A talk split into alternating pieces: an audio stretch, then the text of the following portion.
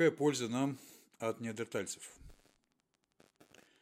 Польза антропогенезу от неандертальцев выражается во всех этих фитнес-индустриях. Это работать, способность и возможность работы в режиме максимальной и субмаксимальной мощности.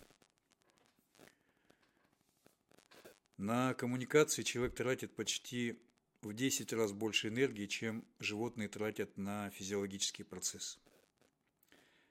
Значит, доминанта является важнейшим фактором реализации коммуникации вообще, осмысленной функциональной деятельности в частности. Мы имеем массу примеров, когда люди в экстремальных условиях, имея мощную социальную доминанту, могут показывать чудеса выносливости и работоспособности, необъяснимые с точки зрения имеющихся физиологических представлений спортсменов.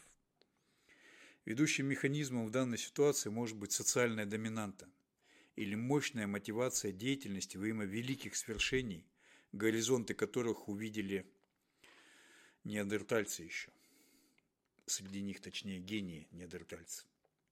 Классически при исследованиях работоспособности человека к физическим нагрузкам выделяют четыре вида циклической работы по мощности.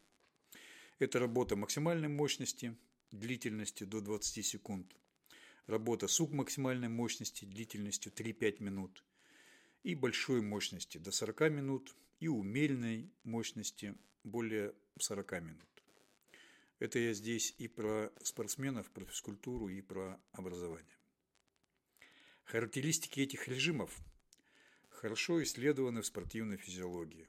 Мы же обращаем внимание на то, что исследования племен – живущих в дикой природе, далеких от благ цивилизации, показали, что работа максимальной и субмаксимальной мощности абсолютно не характерна для жителей этих племен. У них редко выделяется рельефная мускулатура, их жизнь не ставит перед ними задачи, решаемых на максимальных усилиях в кратчайшее время. Мы исходим из предположения, что и неандертальцы изначально не решали таких задач. Следовательно, их мозг не мог иметь опыта работы в режиме максимальной и субмаксимальной мощности. Этот опыт мозг неандертальцы получили при эпиоприпадке. В дальнейшем использовали его для волевого сверхусилия. Это отдельная тема, я сейчас на нее не буду, на ней не буду останавливаться, мы потом об этом поговорим. Там тоническая фаза судорог длится 10 секунд, колоническая 3 минуты. Эта длительность соответствует у человека работе в анаэробном режиме и максимальной и субмаксимальной как раз мощности. В целом, у неандертальцев и их предшественников не было необходимости в развитии физических качеств силы и скорости в большей степени, чем запрограммировано в наследственной программе.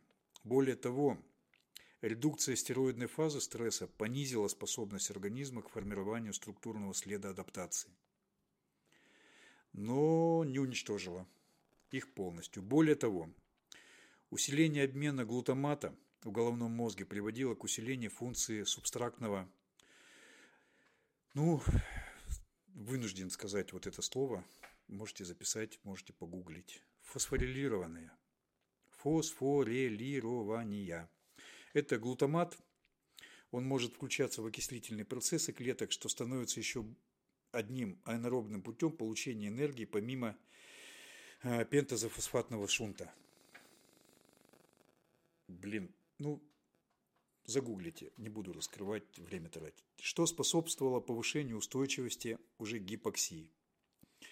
Вот для тех, кто серьезно хочет заниматься собой, своим здоровьем, внимательно переслушайте этот подкаст столько раз, пока не поймете.